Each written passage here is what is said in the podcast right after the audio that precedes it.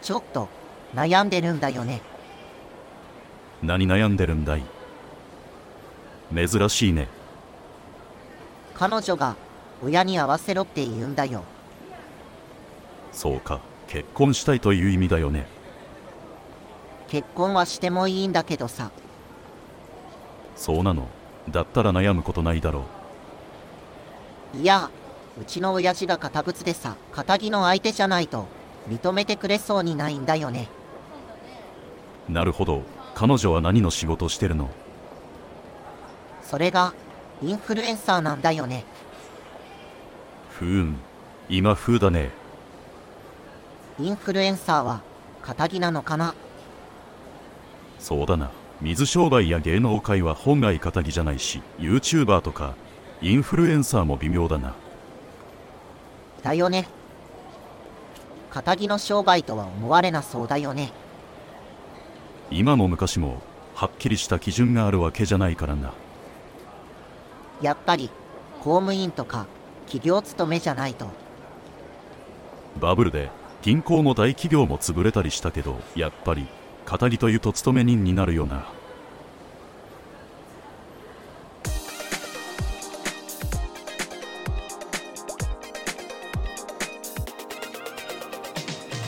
ラジオ441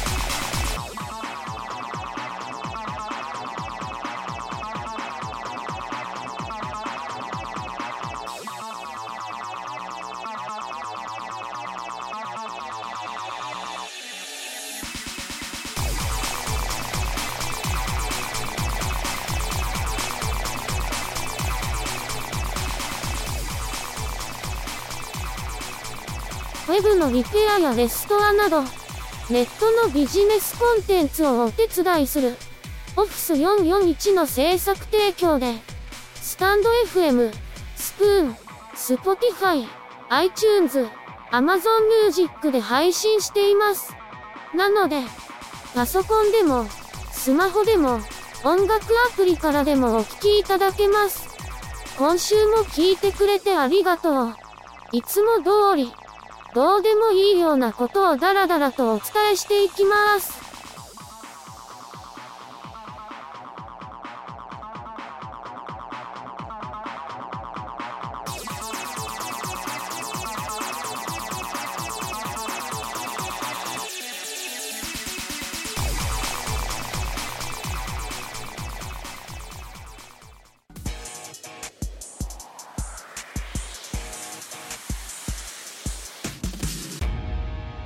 ラジオ441それでは、ミミちゃんのニュースコーナーです。今回はどんなニュースですか？まず最初は、先週土曜日に、バーチャルマーケット2022ウィンターが、始まった話題です。夏冬合わせて、今回9回目になりますね。そうです。2018年から夏や冬に毎年開催されています。今回も、ビームスや大丸松坂屋百貨店、そして JR 東海、ヤマハ、三菱 UFJ モルガンスタンレー証券、など、一般企業全70社以上が参加、540サークル以上が一般出展しています。企業ブースはいつものごとく、商品やサービスの情報で、実はあまり面白みがないですけど、そうですね。アバターや 3D に関係のない商品などは、あまり人気がないですよね。どちらかといえば、サークルのブースで販売している。イラストとか 3D データの方が、興味を引きやすいです。もちろん、イベントとしての催しも気になりますけどね。そうなんですよね。企業のブースは、展示画像をクリックすると、説明が読めたり、サイトにリンクしてたりするけど、今回だと、ソニーのモコピにしても、直接サイトに行ったらいいわけですしね。催し物というか、仕掛けとしては、JR 東海の名古屋駅では、リニアや新幹線に乗って、楽しめますし、ヤマハのブースでは、楽器を持ったり、演奏したりできるみたいです。でも、バーチャルマーケット用のアバターしか使えないから、せっかくのイベントも楽しさ半分ですよね。そうなんですよね。私たちが楽しんだり、それを撮影したり、ということができないから、誰なのその画像、という感じになってしまう。例えば、初音ミクちゃんのパネルと記念写真を撮ったり、バーチャルライブも行われるんだけど、いつものアバターが使えないから、撮影しても、いまいち満足感がないんです。三菱 UFJ モルガンスタンレー証券では、そり遊びができるみたいですね。そうなんですけど、やっぱりいつものアバターじゃないと、なんか参加した気がしないんですよね。やっぱり、私たちが直接動ける方がいいですよね。もちろん、サークルの物販を利用するのなら、今のままでも楽しいと思うけど、次はどんなニュースですか？続いては、AI がチャットで答えてくれるチャット GPT の話題です。?AI がチャットで相手してくれるんですね。そうなんです。まだ研究用としてのリリースなんですけど、プレビュー期間として、今なら無料で試せるみたいです。使用するためには、電話番号を使った SNS 認証が必要です。登録したら、日本語で、チャットに打ち込むと、AI が数秒で返事が返ってくるみたいですよ。ふんふん。ちょっと返事の文章が長めですよね。そうですね。問いかけた長さに関係なく、ちょっと長めの文章で返ってきますね。これを音声配信と連動できたらいいですよね。チャットで使うだけじゃなくて、この返事の方を私たちが読み上げれば、無人でも延々と音声配信できちゃいます。それはいいですね。ライブだと、誰かが返事を書いたり話したりしないと、私たちが読み上げできないから、案外タイムラグあるし、それなら、この AI を使ってもいいかもしれないです。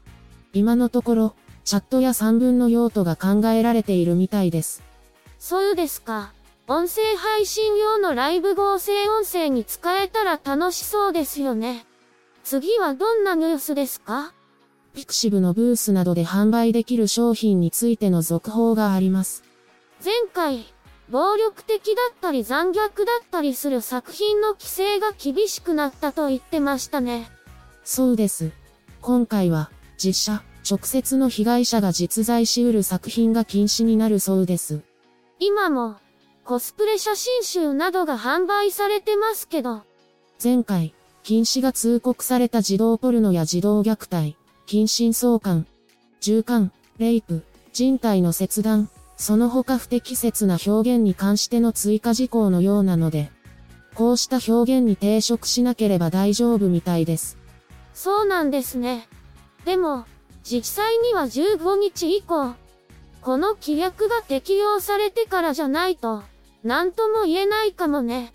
続いては、科学忍者隊ガッチャマンの50周年記念で、主題歌、挿入歌集が12月28日に発売になるそうです。以前は、仮面ライダーの50周年特集もありましたよね。そうですね。今回はタツノコプロの科学忍者隊ガッチャマンの CD です。サブスクはないんですか？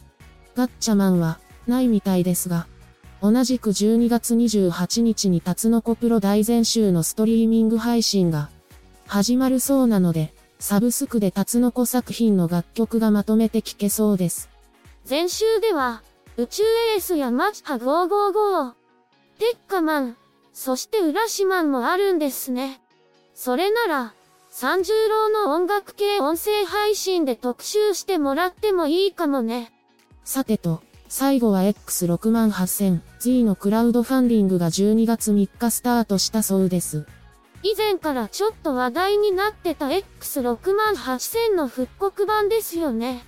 そうです。昔人気のあったゲームパソコンの X68000 を、デザインはそのままに、コンパクトなサイズで再現しています。クラウドファンディングは12月3日に始まっていて、一口49,500円で668口を目標にしているそうです。見た目は X68000 そっくりですよね。ミニサイズだけど、サイズは約横幅65ミリ、奥行き114ミリ、高さ151ミリで、重さは約600グラム。4コアの ZUIKI Z7213 と 512MB のメモリを搭載していて、本家の5インチ FDD 部分が SD カードスロットになっています。UART 端子と HDMI 端子、そして4機の USB、タイプ A 端子。電源は USB、タイプ C 端子になっているみたいです。ソフトウェアとかはどうなってるんですか？X68000 のオリジナル OS である Human68K をベータ2版 X68000 エミュレーターで再現し、付属の専用 SD カードで X68000 ソフトが動作するみたいですよ。もちろん、往年のゲームソフトも同梱されるということです。ちょっとお高い気もしますけど、マニアにはおすすめですね。今週も、ためになる話題をありがとうございます。来週もよろしくね。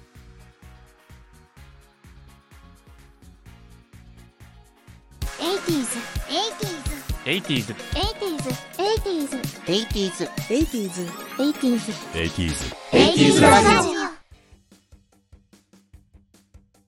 続いては 80s ラジオのお知らせです。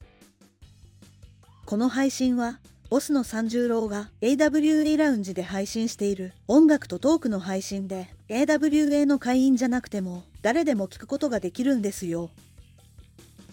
毎週火曜日と木曜日、土曜日の夕方19時から22時頃までの配信です。ラウンジで共有する音楽は80年代だけでなく2000年までの20世紀の楽曲です。火曜日は歌謡曲をテーマ別で配信。今週は昭和のバンド特集です。木曜日はアメリカの楽曲を配信。今週はヒットポップス特集です。あとは土曜日、イギリスとヨーロッパの楽曲を配信。今週はユーロディスコ特集をお届けします。さて、続いては海外向け音楽ラジオジャパンフェスラジオのお知らせです。月曜日から金曜日の午前9時からシティポップやアイドルをノンストップで配信します。昼間にちょっと BGM が欲しい時にお聴きください。それでは、今週もリスナーの皆さんをお待ちしてます。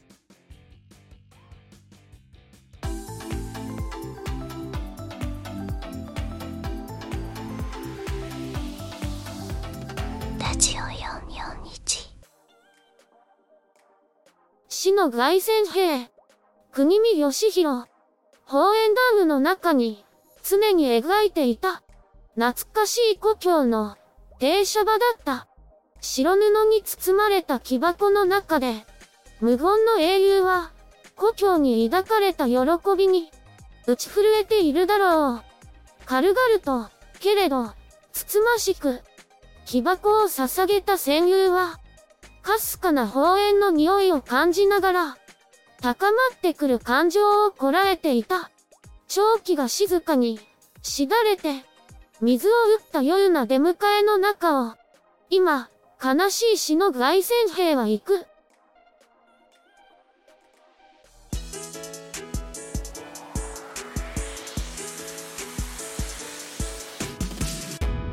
ラジオ441。続いては、三十郎のながらじのコーナーです。それでは、三十郎よろしくね。先週はチャンピオンズカップを見ながら聞くラジオでした結果は3番人気のジュンライトボルトが1着4番人気のクラウンプライドが2着でそして3着は6番人気のハピでしたスタートでハピが飛び出したますがレッドソルダードが前に出て花を主張コーナーから直線に入るとクラウンプライドが先頭に内からはハピ外からは帝王ケインズが迫りますが、さらに外からやってきたジュンライトボルトが4頭をまとめてかわして1着、かわされたクラウンプライドが2着、追いすがったハピが3着でした。1番人気の帝王ケインズは、4着だったものの馬券には絡めず3番4番6番人気で決着。単勝1倍台の1番人気が飛んだものの思ったほど配当は伸びず馬連は4850円3連単も8万1360円というまずまずの結果となっています。土曜日の東西24レースの結果は的中率37%で回収率50%日曜日の結果は的中率66%回収率85%でした。さて今週はジュベナイルフィリーズを見ながら聞くラジオをお届けします。金曜日の夜にはジュベナイルフィリーズを見ながら聞くラジオ予習編でこれまでの傾向を人気やオッズから考えます。予習編は金曜日の夜20時頃に配信開始予定です。そして日曜日の午後はジュベナイルフィリーズを見ながら聞くラジオの本編をお届け。今週も AWA ラウンジで午後15時からラジオトークでは15時20分からライブ配信を行います。レース直前スタートなので馬券購入には役立ちませんけどお耳汚しに聞いてもらえたら嬉しいです。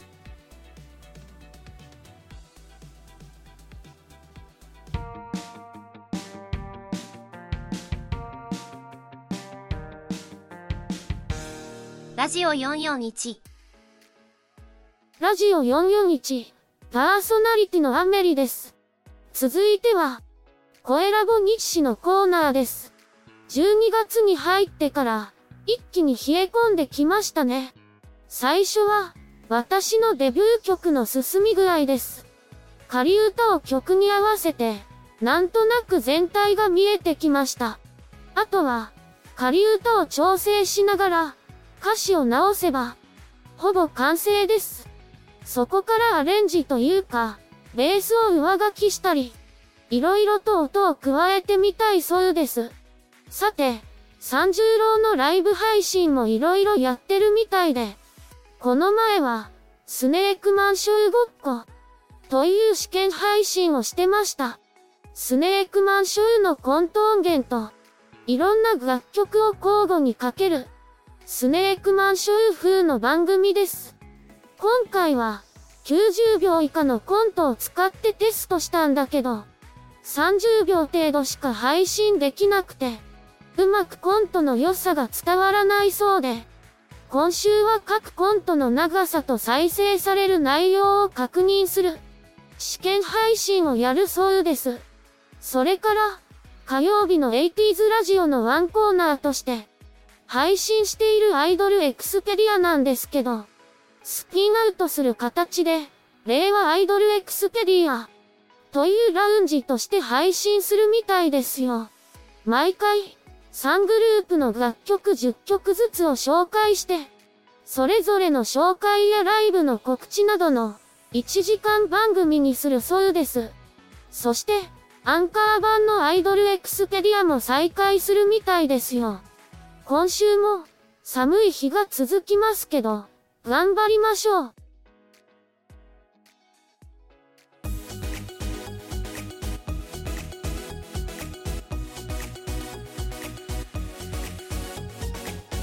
ラジオ441仇です。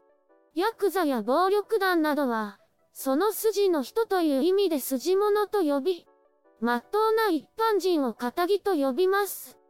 ただし、仇でない、と言われる人や商売は、必ずしも筋物とは限らないのをご存知ですか？例えば客商売、中でも接客を行う水商売と、その従事者は仇ではないんです。そして、役者、歌手、バンド、ダンサーなどの芸能関係者や事務所やプロダクションも仇ではありません。というのも、古来から昭和の頃までは、お祭りやイベント、コンサート、そしてプロモートを仕切っていたのは、いわゆるヤクザに分類される地元の顔役だったからです。お祭りで縁日の出店を運営していたのも敵屋であり、ヤクザの末席に数えられます。だから、昭和の時代、美空ひばりさんをはじめ、昭和の大物歌手や役者が、ヤクザの親分と一緒に雑誌に載っていることも珍しくはなかったんです。暴力団対策法の施行とともに、繁華街や芸能界などの浄化が行われ、今では、水商売も芸能界も、ヤクザとの関係はありません。だからといって、それが仇の商売ということにはならないです。仇というのは、職業や生活が、まっとうで、着実なこと、また、そういう人、のことだからです。コロナ禍で、最も影響を受けたのが、水商売と芸能界です。浮き沈みが激しく、時代や世相で収入が左右されるのは、まっとうでもなく、着実でもない商売だからです。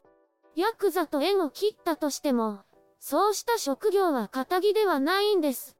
さて、YouTuber とか、芸人とか、彼らは仇なんですか？